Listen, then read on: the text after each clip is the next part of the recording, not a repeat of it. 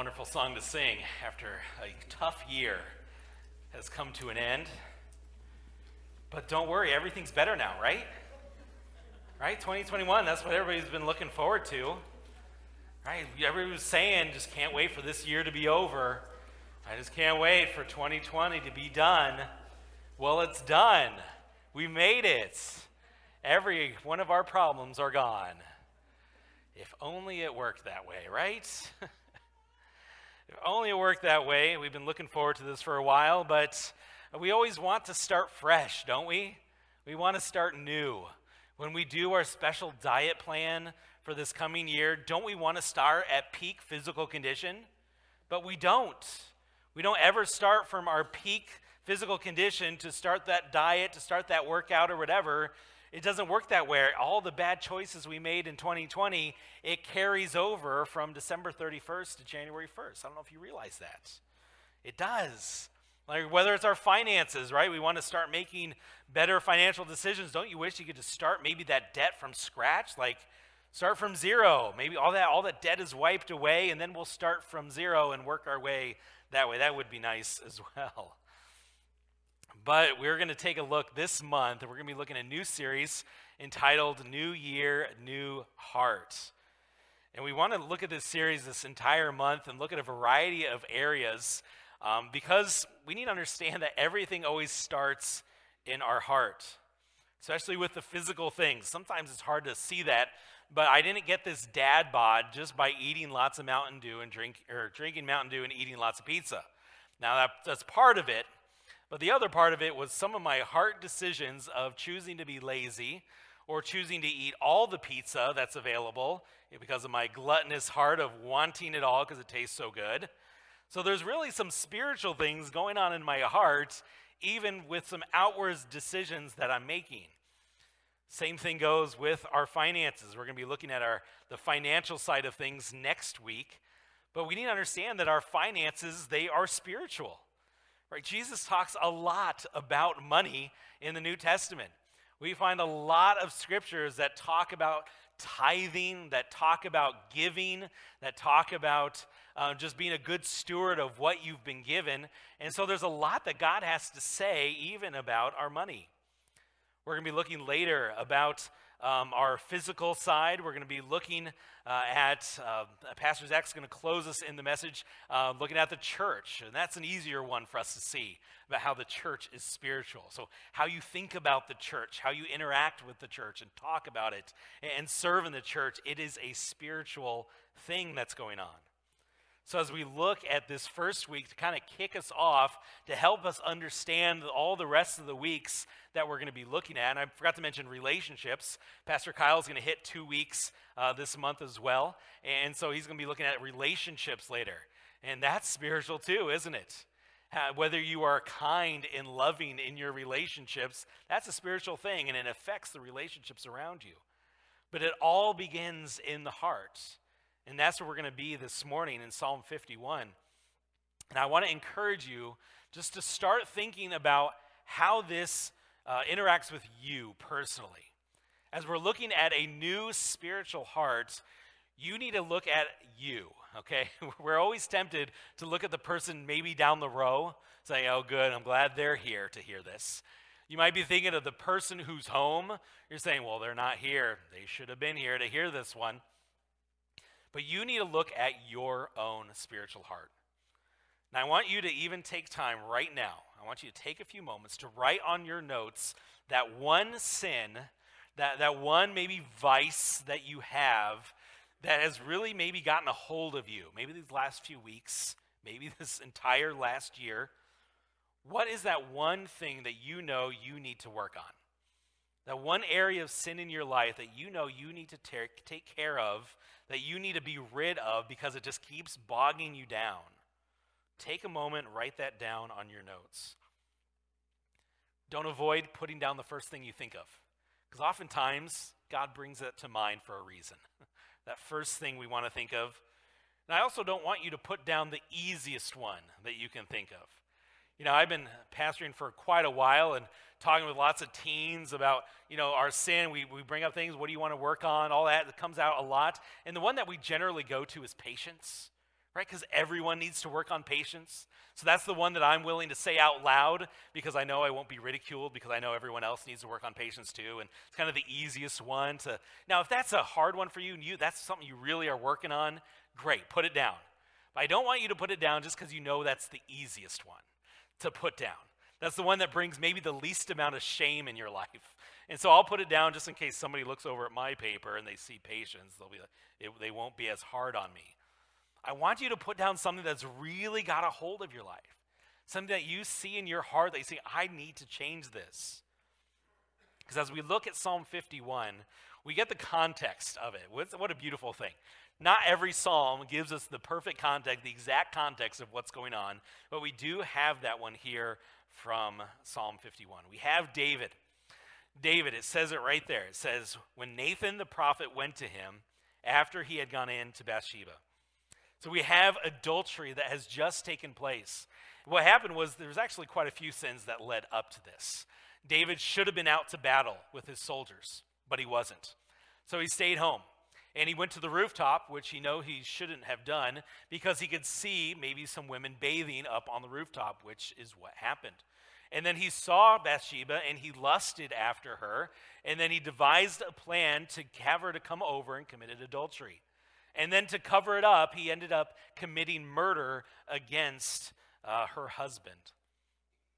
With all of that, he still wasn't broken.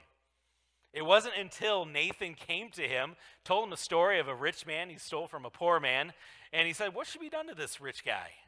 And he says, Oh, he should be murdered. We should kill him. That's outrageous. I can't believe somebody would do that. And that's when Nathan turned to him and said, You are that man. That's you. And that's when he was broken.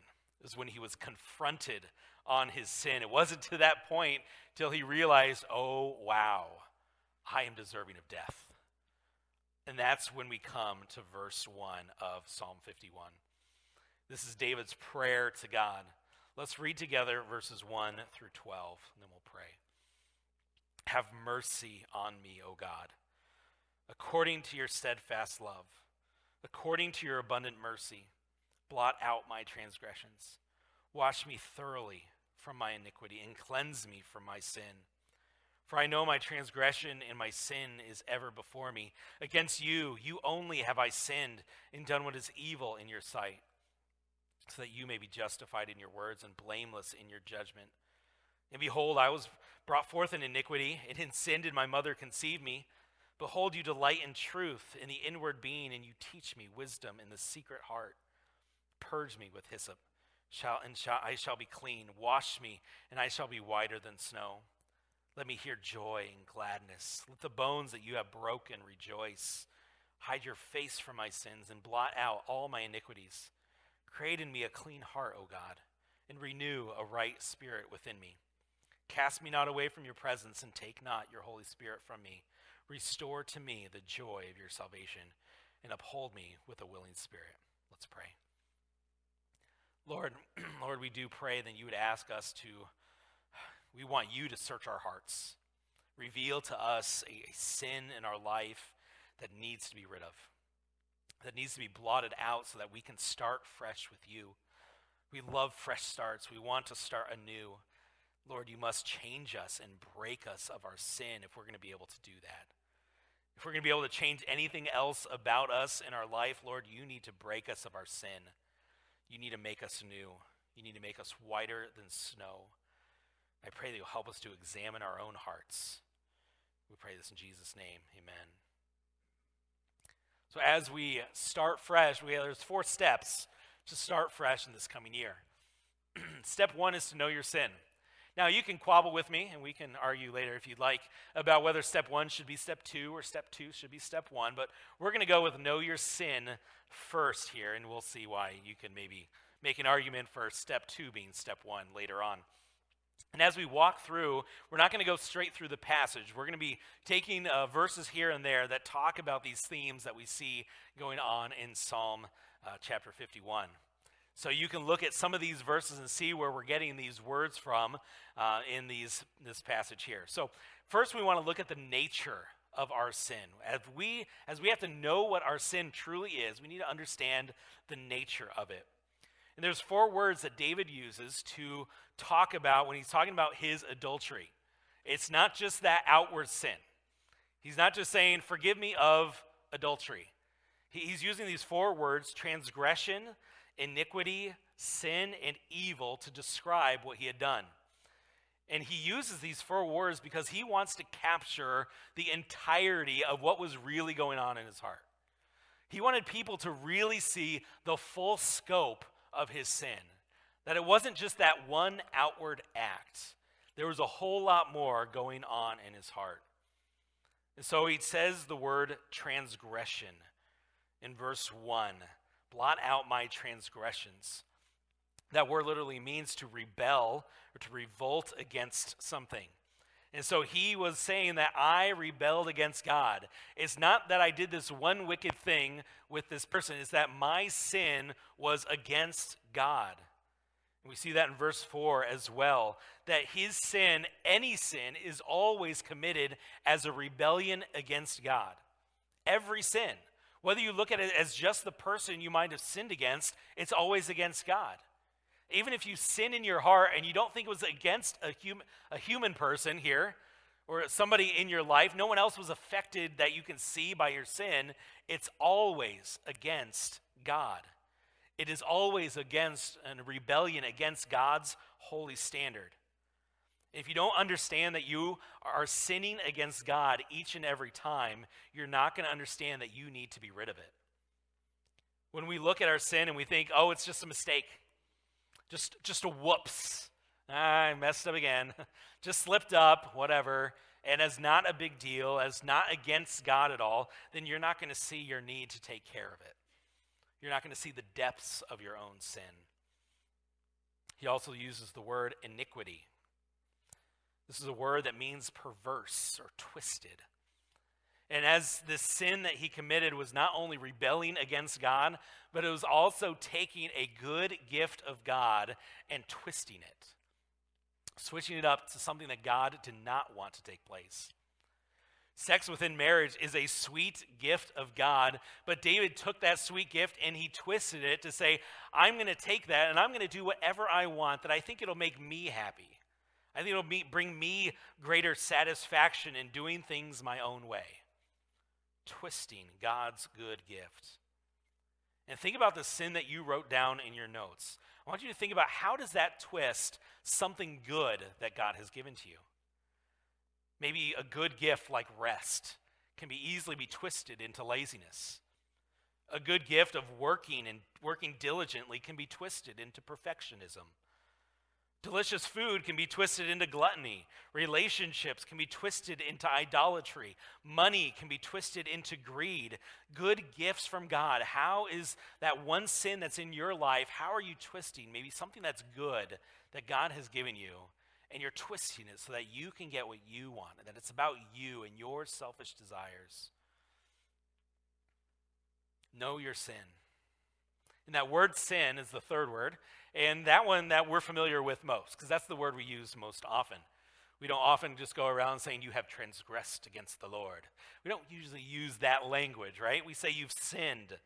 And it's a word that means missing the mark, falling short of the glory of God. And it carries with it the connotation, as you see from verse 2, as he says, Cleanse me from my sin. We see that it's more than just, again, that outward act. He says, There was lots of sinful tendencies in my heart that led up to that one act of adultery. There was a lot more going on, and he says, I need a cleaning of all of it. Cleanse me from my sin. He doesn't want any of those lustful desires to ever be around in his heart that he would eventually go back to that again. So he says, Cleanse me, not just from adultery, but from my greed, from my covetousness, from my lust, from my sexual morality, from my idolatry, from my selfishness, from my pride. All of that, he says, my sin, it is ever before me. And the term evil here also describes the ugliness of his sin. Like, there's nothing pretty about it. There's nothing good. There are no redeeming qualities that I can address in that sin. Well, I deserved it because of. No, there's none of that. It was a wretched, evil, wicked thing that he did, a wicked thing that was in his heart. And one of the major issues I think that we have as uh, Christians is that we don't want to look at how evil our sin really is, because that's not pleasant. It's not fun to do. We might look at our sin and say, well, it's not as bad as what I heard this other person did. Well, so it's not that bad. We might minimize it and just say, well, I just slipped up again. Oh, well. I, well, you know, not a big deal. Everybody does it. Everybody's a sinner, so really, what's the big deal? When we minimize our sin, we minimize our need to wipe it out. We'll say, I can live with it. It's okay. We need to understand how bad our sin is. It's ever before God. Always, He knows what's in our hearts. And for every sin, no matter how big or how little you might think it is, it was a sin that was worth sending Jesus to die for. Every single one of them. Not only do we need to understand how bad our sin is, we also need to know where it comes from, its nature. That it comes from the moment of our birth. Verse 5 I was brought forth in iniquity, and in, in sin did my mother conceive me. He's saying from the very beginning, we are in need of the mercy of God. From the very beginning, we are in need of a Savior. I remember many times as a parent, with the, my kids being little, uh, littler, you know, they taking that walk of shame down the hallway. Do parents do that, right? From the gymnasium, there's whining or complaining or fussing that's happened down there, and you got to walk them down the hallway past the wonderful ladies that are sitting in the chairs out there. And I remember just many times this happening. You know, you have them by the hand, you're walking them down, they're fighting all the way, and and then some well-meaning, godly women. I'm not trying to cast aspersions on them, but they would say, "Oh, are they just tired? Are they just hungry?" And I remember many times just saying, no, they're dirty, filthy, rotten, no good, lousy sinners, and they need Jesus and know that they're rebelling against him, and they're going to find out what it means to rebel against God right now and their parents. And it's like, what? These beautiful little angels? I mean, they know that they're sinners, they know that. But sometimes when you have the grandparent glasses on, I'm sure some of you know that, like, no, there's no way. But the parents who have taken their kids down that walk of shame, right? You know. You know their kids are sinners. You get it. You get it. But sometimes we're like, yes, even from when they're little, they're sinners and they need to be pointed to Jesus. They need parents who will discipline them, show them that's not right.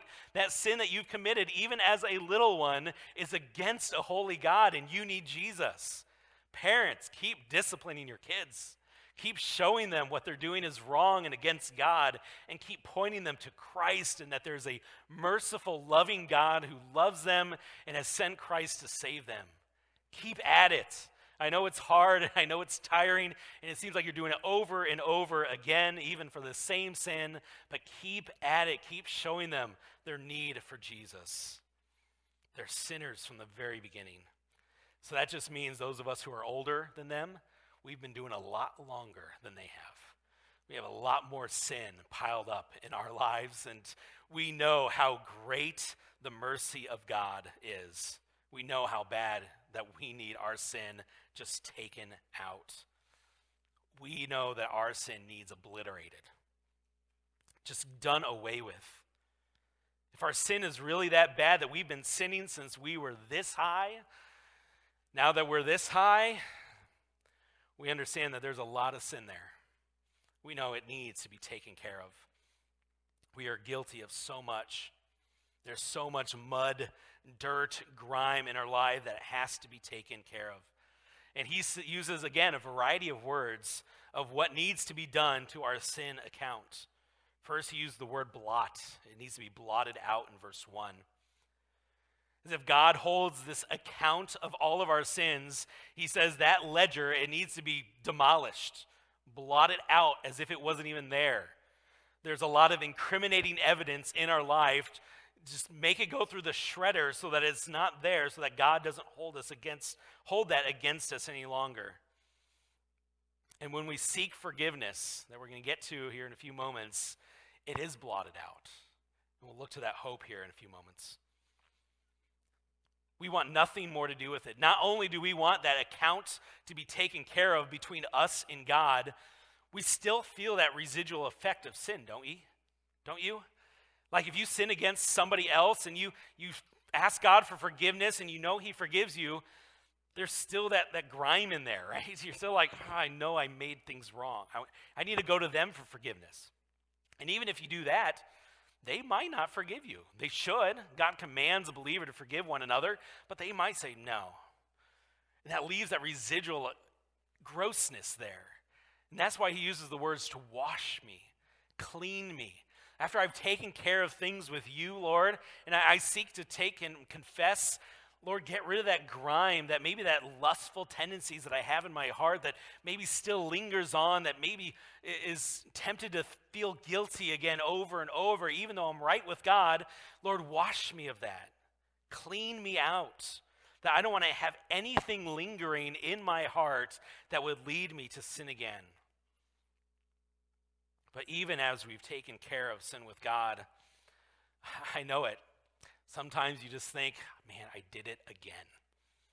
This is the 10th time this month or this week, even, that I have asked for forgiveness for the same sin over and over again. And it just, you're like, Lord, get rid of all of it. He's saying, just clean me out.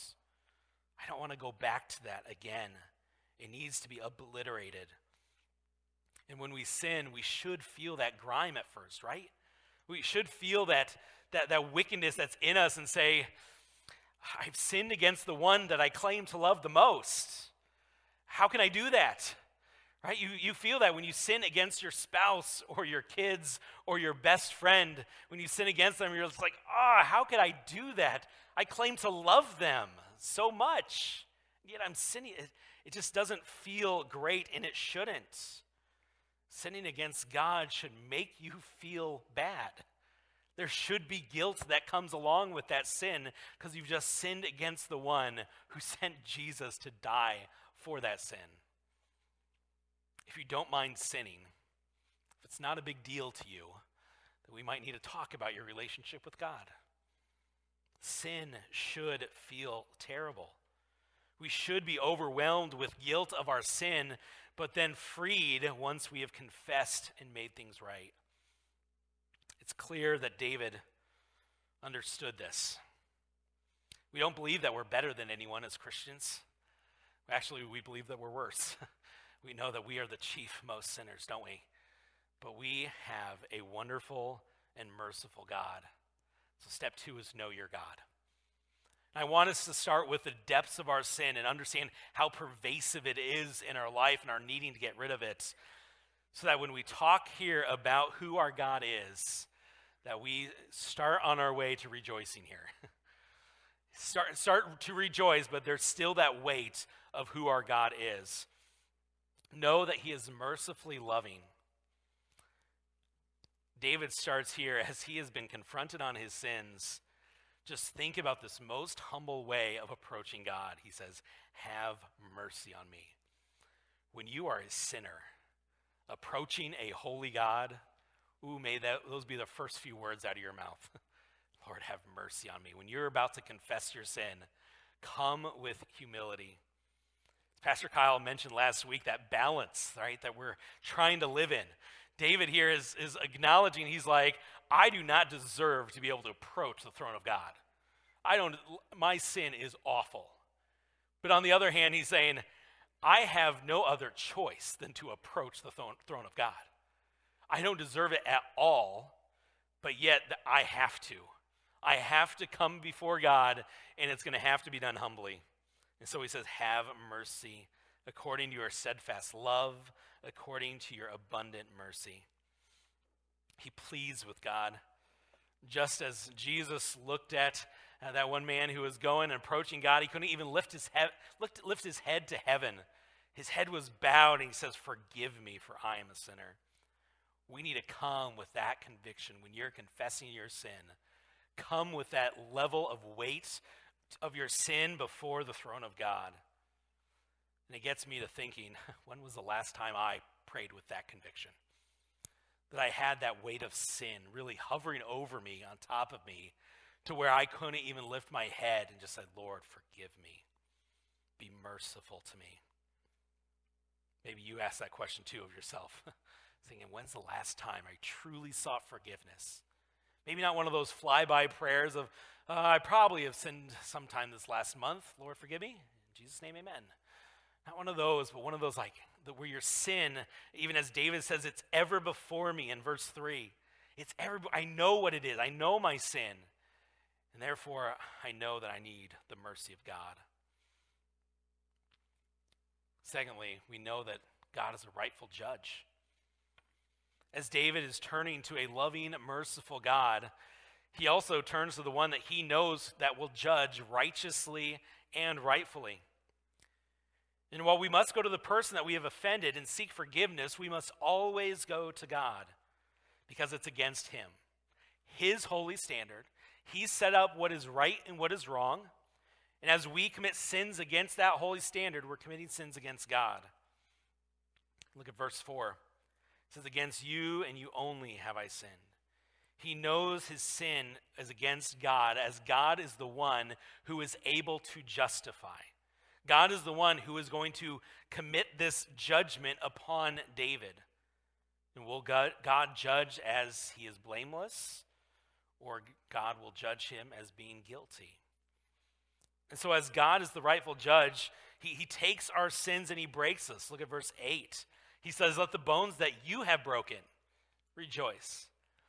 He is thankful that God has broken him of his sin, that he is aware of his sin, and that God has judged him on his sin so that he knows that what he did was wrong. As hard as it is for Nathan to confront him in his sin, he knows it was the right thing to do. He knows he was glad of it, that his bones were broken. So otherwise, he was going to go by not thinking a big deal. It was a big deal at all. Be thankful if anybody confronts you in your sin and shows you and breaks you so that you might be right with God. One of the other things David realizes is that God had the right to take away the Holy Spirit.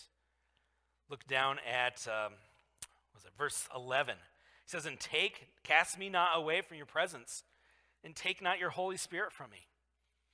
Now, back in the, the Old Testament, David saw God do that to Saul, right? Saul was living for the Lord, but then he offered this unauthorized sacrifice. Then, when David was anointed, God removed the Holy Spirit from Saul and actually gave a spirit to torment him. David saw this firsthand. David played for Saul, Saul tried to kill him. He was actually attacking the enemies of Israel for Saul on his behalf, going out and fighting the battles for Israel, and Saul was still out trying to kill him. Saul eventually took his own life on the battlefield. David saw what happened to him. He's like, God, do not let that happen to me. I saw the wickedness in Saul. I saw what he went through, how he acted, how he was just rebelling against you. He's like, I do not want that to be me. Lord, don't take away your Holy Spirit. Living in the New Testament times, Jesus promises to give us the Holy Spirit and that it's for keeps. Aren't you praising the Lord for that? That every time you sin, you're not asking the question, is God going to take away this Holy Spirit? Is God, am I saved today or not? That you're ba- trying to balance your good works with your bad works. You don't have to worry about that at all, as God has promised that nothing can separate you from the love of God. That He will never leave you or forsake you. Aren't you rejoicing that that is not your prayer? It's like, man, Lord, please don't take away the Holy Spirit. But there is a truth that's in there for us. That when we sin, don't you feel that separation? Don't you feel that, that, that hindrance in your right relationship with God? Don't you feel that like, like, I don't see what you're doing in my life, God? Are you even there? Have you ever asked that question of maybe feeling that God is distant? Look to your own heart. It's not God. Look to your own heart. What sin might be in there where maybe you are feeling that, that presence of the Lord that's you feel like it's not there, even though God's with you. Maybe you don't feel that. And then we rejoice also knowing that God is a capable restorer. David doesn't turn to idols. After he's sinned and confronted on it, we don't even see him turning to Nathan and confessing his sin to him right here. We don't see him turning to Bathsheba and seeking forgiveness from her. I imagine that he did, knowing the depths of his sin and how he's confessing here in Psalm 51. I, I'd imagine that he did. But we don't see that recorded, and why not? Because it's most important for us to know that our sin, being before God, we need Him to restore us. As much as Bathsheba might be able to forgive David, or Nathan, or the people of Israel, seek, grant forgiveness to David, it is only God who can fully and truly restore you and give eternal life. It's only God. Only God can bring a fullness of joy. When confronted in sin, we feel low, we feel no good. That thing that we turn to to say, oh, this will bring me happiness. Oh, this will bring me joy and satisfaction. I'll turn to this sin because I don't feel like I'm getting the joy that I'm, I'm deserving over here. So I'm going to go to this sin and it'll be fine. I'll, I'll find my happiness there. And we find it only brings us grief and sadness and despair and guilt. He's reminding us that God is the only one who can truly restore, who can fully restore your joy. He appeals to God. He says, Purge me with hyssop. He says, At the end result of all of this, he said, You will make me whiter than snow. And what is whiter than snow? As we have this beautiful blanket of snow out there, God knew that I was going to be preaching this passage this morning, did he not? So maybe that snow is out there, maybe as a picture for us on our drive home today to remind us of this wonderful truth that not only is God able to fully and completely restore us and forgive us, but you look at the mud and the brown that the snow is covering, and you look out and you have to look at how beautiful it is. Don't lose sight of the forgiveness and cleansing that comes to you, that it is beautiful. It is a beautiful thing. If anybody comes up to you and says, How can you rejoice in days like this? How can you have joy in times such as these with a, a pandemic and, and all that's going on in our world? How, how are you the way that you are? You don't respond with, Well, because I'm awesome. You look at a passage like this and you say, Because he has washed me, because he has cleansed me if there's anything beautiful that you see in me, it's not because I am wonderful and good. It is because God has made me whiter than snow, and it is a beautiful thing to behold. Believer in Christ, you are beautiful. Isn't that good to know? God sees you as beautiful as you have been cleansed of your sin. So we must know our sin, how bad it is, we must know our God who loves us and merciful. And then we must confess.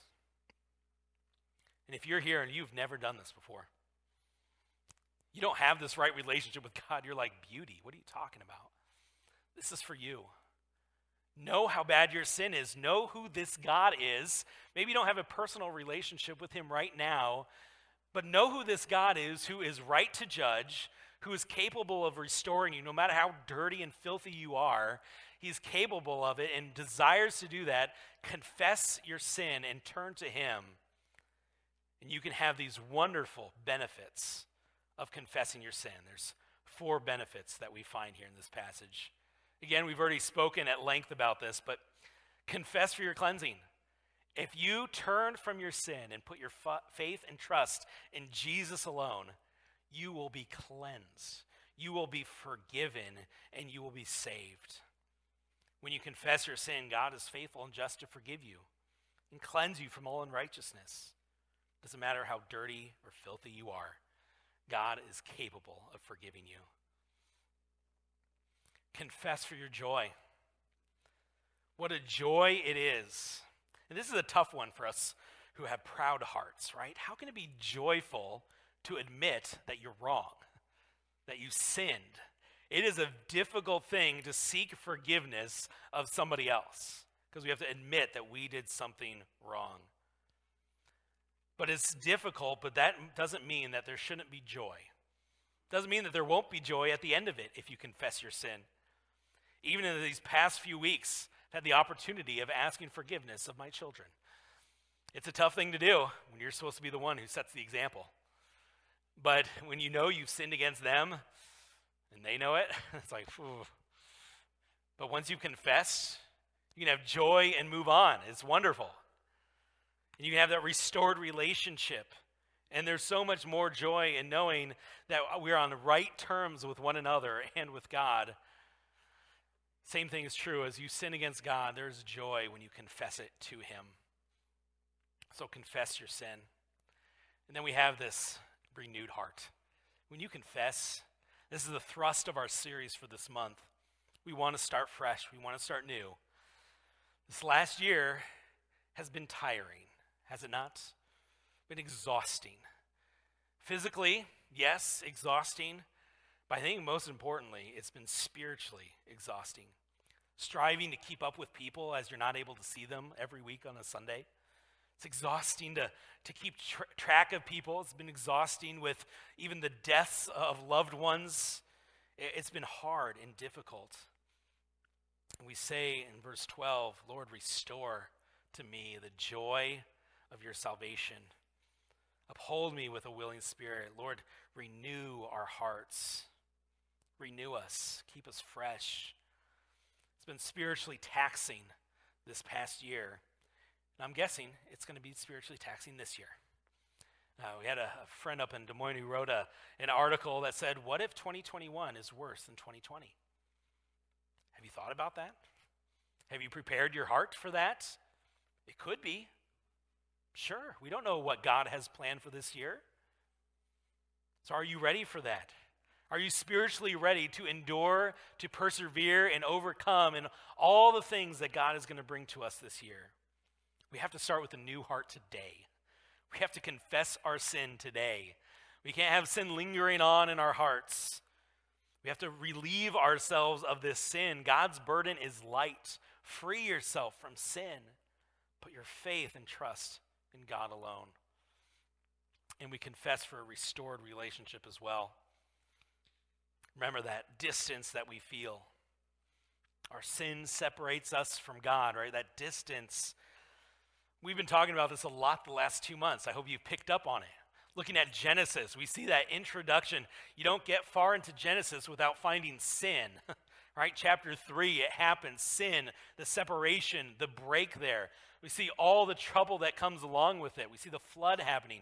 We see God breaking up the languages at the Tower of Babel. All these things, wickedness that's there, all that break. And we see that God then, in December, we then switch from Genesis to look at the coming of Jesus. What a perfect transition. That break, that, that uh, relationship that's broken and torn away, that gap that is there, and then Jesus comes, right?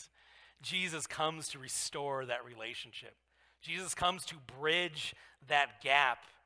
And through him, confess your sins, turn to Jesus, and you can have that relationship restored all that distance that you're feeling, that loneliness that you might be feeling.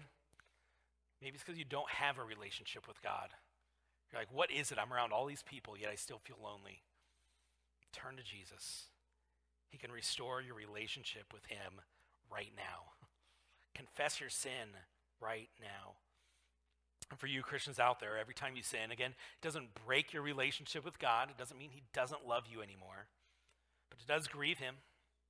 It does make you feel like you're distant from Him, feel broken, feels hard and difficult.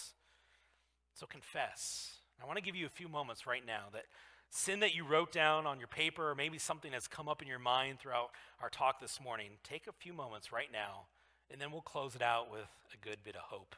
So take a few moments to think and confess your sin before God. Why would we wait?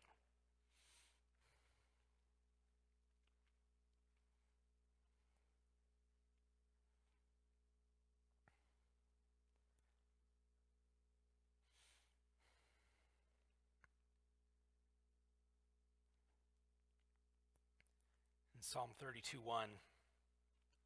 If you have confessed your sin and maybe you need more time, don't listen to me any longer. If you need more time with God, you, you continue to pray.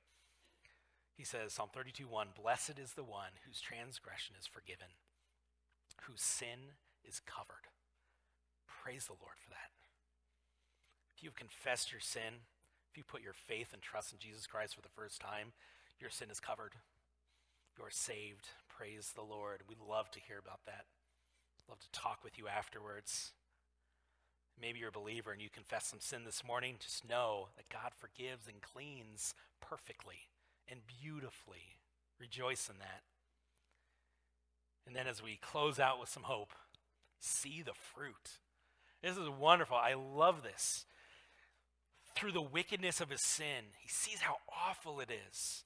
Then he sees how great God is and how mercifully loving is able to wash away and cleanse when you confess and you get your joy back. Then he says, Now see the fruit. Here's what I'm going to do now that my sin is forgiven. Look at verse 13. Then I will teach transgressors your way, and sinners will return to you. Confession leads others to confess. And David, now that he's back in a right relationship with God, he's like, I want to go tell everybody about it. He says, I'm going to point out people and their sin. You're like, that sounds a bit harsh. He's like, it's not harsh at all because he realizes and understands all this sin that he had in his life is being forgiven. He has fully experienced the mercy and love of God. And he says, Hey, you're a sinner. I want you to experience this too. I, I want, hey, I've seen, I know your sin. We're going to talk about it. We're going to deal with it. Not because I'm better than you, but because I've experienced the mercy and forgiveness of God, and I want you to experience it too. That's a beautiful thing. Should we let each other as believers and brothers and sisters in Christ, if we know of sin in their life, should we just let each other go on as if it's not a big deal? If we've experienced that mercy and forgiveness, do you not want them to experience that? Do you want your brother and sister in Christ to go on and living in sin and hindering the relationship with God? No. That's why church discipline is such a beautiful and wonderful thing. It's hard, yes. It's difficult to work through that, absolutely. It's not fun, but it's necessary for your joy, for my joy. If I'm in sin, people need to confront me on it. Help me to turn from my wickedness so that I can experience this mercy and grace of God. I need that. You need that. And how beautiful it is. We've had this happen many times at our church. Not a lot, but many times where you have seen a broken believer get up front and confess their sin to the membership of this church. Have you been there for those? Is it not beautiful? Is it hard? Yes, it's hard. But is it not beautiful? Is there not rejoicing that comes after that? Knowing that a sinner is made right with God? We don't desire for it to get to that point. But we want to catch each other at the instant and say, hey, you need to turn to God. That, that's sinful. Turn to God. He's merciful and loving. He'll forgive you. Turn to Him. It's a beautiful thing. And it leads not just for us to start telling as we have been forgiven, but it leads them to praise. When sin lingers on in your hearts, you will find the world a more dim place to live. You will lean towards anger you're going to default to complaining. You'll become more skeptical of people, less gracious. But when that dark cloud of sin is removed, you will find your praise. When we sing here at church, we're not going to be focused on whether it was my favorite song or not. Believe it or not, we did a song this morning. It wasn't my ultimate favorite. We don't only do songs that are my favorite. I don't know if you knew that or not, but we no, it's not. But guess what? I can praise the Lord because there's truth up there on those lyrics. There's truth that brings my heart to praise. That I'm in my sin, I'm not just looking at me, me, me. Does this song make me happy? Do I really like the song? There's truth up there, there's, there's reason to praise. we did do a song that I really love too. I'm not to tell you which one's which. But we a I really love. But again, it's not about me. These songs are not about whether I like it or not. Do they praise the Lord? Do they draw me to worship? When my sin is, is gone, when I have been cleansed, I'm not looking at me and whether I'm happy anymore. I'm looking at God and say, How can I praise and worship you? He says, Deliver me from blood guiltiness, O God, O God of my salvation, and my tongue will sing aloud of your righteousness. O Lord, open my lips, and my mouth will declare your praise. Now that my sin is removed, let me stand back. I'm going to be praising the Lord. My hand might even be lifted up a little bit, and it's okay. Because I'm praising the Lord. Confession leads to true change. For you will not delight in sacrifice, verse 16, or I would give it. You will not be pleased with a burnt offering. The sacrifices of God are a broken spirit and a broken and contrite heart. O God, you will not despise. Isn't that what we want? Lasting change? Not this fake stuff that, you know, like, well, I guess I should ask for forgiveness because I'm forced to. It's not going to be a magical phrase that you can string together that will magically make everything better. What does God want? He wants a broken heart. He's not wanting you to perform deeds to accomplish some sort of penitence. He's not saying you just pray this and then it'll be better. Just say this a number of times and then it'll be fine. He doesn't say just go to church and then that takes care of your sin. Or read your Bible enough or give enough. Then your sin will be taken care of. No, he says break your heart. Be broken, humbly come before me and seek forgiveness. It's about treasuring God above everything. Have a broken heart, confess your sin. It'll lead you to true and lasting change. Then our confession leads to prayer for others, verse 18 and 19. It says, Do good to Zion in your good pleasure, build up the walls of Jerusalem. Then you will delight in right sacrifices and burnt offerings and whole burnt offerings. Then bulls will be offered on your altar. He says, as he's now taking care of sin, he's looked inwardly, looks at what he needs to do, then he turns to God and says, Do good to them. Again, David has seen it. We talked even this morning in Sunday school with our teenagers about how the sin of one person, Achan, can cause a lot of destruction to others. He knows, he knows the stories. He's seen it happen. He says, Lord, may my sin not cause death upon your people.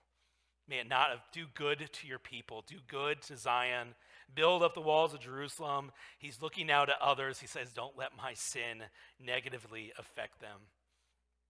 Once we confess, you start praying for others that they might confess, that God would do good for others. We're more outward focused and how God can be glorified in their lives. He's praying for them. He's praying that his sin, again, wouldn't affect them negatively. But then once he's done all that, once he's prayed for the people, he's prayed for his own heart, and he says, then, once sin is fully taken care of, he says, then you'll delight in the right sacrifices. Then he says, let's start worshiping do the sacrifices, the burnt offerings, all of it. We're going to bring our worship to God. Then we let the people praise. That true worship will happen when we have been made right with God. If you think your worship has lost its luster, if you think that maybe these sermons are going on way too long, maybe the songs just aren't as good as they should be, Maybe your time in the Word is just, ah, it's just kind of laying flat. I'm not getting anything out of it. Maybe you're not having time in the Word. Let me encourage you to not blame the preacher first. Maybe not blame the song leader or maybe your work schedule or anything like that. Look to your heart. Look to your heart first. Say, Lord, what is there in here that's making my worship difficult? That's making it hard, that I'm finding just all these bad things. Like I'm complaining a lot, I'm arguing a lot, just a lot of anger that's going around. It's like, look in your own heart first. Know your sin, know your God, then confess, and then see the beautiful fruit that will come from it. Let's pray. Lord, you are merciful. We humbly come before you right now, knowing that we don't deserve to come before you but also knowing that because of the work of Jesus Christ, you want us to come before you and you've provided a way for us to come before you. So we confess. Individually, we confess our sin to you, but even as a collective whole, Lord, as a church, we want to come before you and tell you, confess to you that we haven't done everything right. There's sin in our hearts. Lord, would you forgive us? Lord, would you turn our hearts to you? And that our church, even as a whole, that we might not be focused just on what we want to do, but about bringing our praise and our worship to you, fully confessed, ready to seek forgiveness from you. And Lord, individually, if there's somebody that we need to go to to seek forgiveness, may you impress upon our hearts. If there's somebody who doesn't know you today, Lord, change their heart, turn them from their sin, turn them to Christ. And may we hear about it, Lord. May we hear about the fruit that comes from this confession, that we might rejoice together with you, and that we might give you all the praise and glory. We pray this in Jesus' name.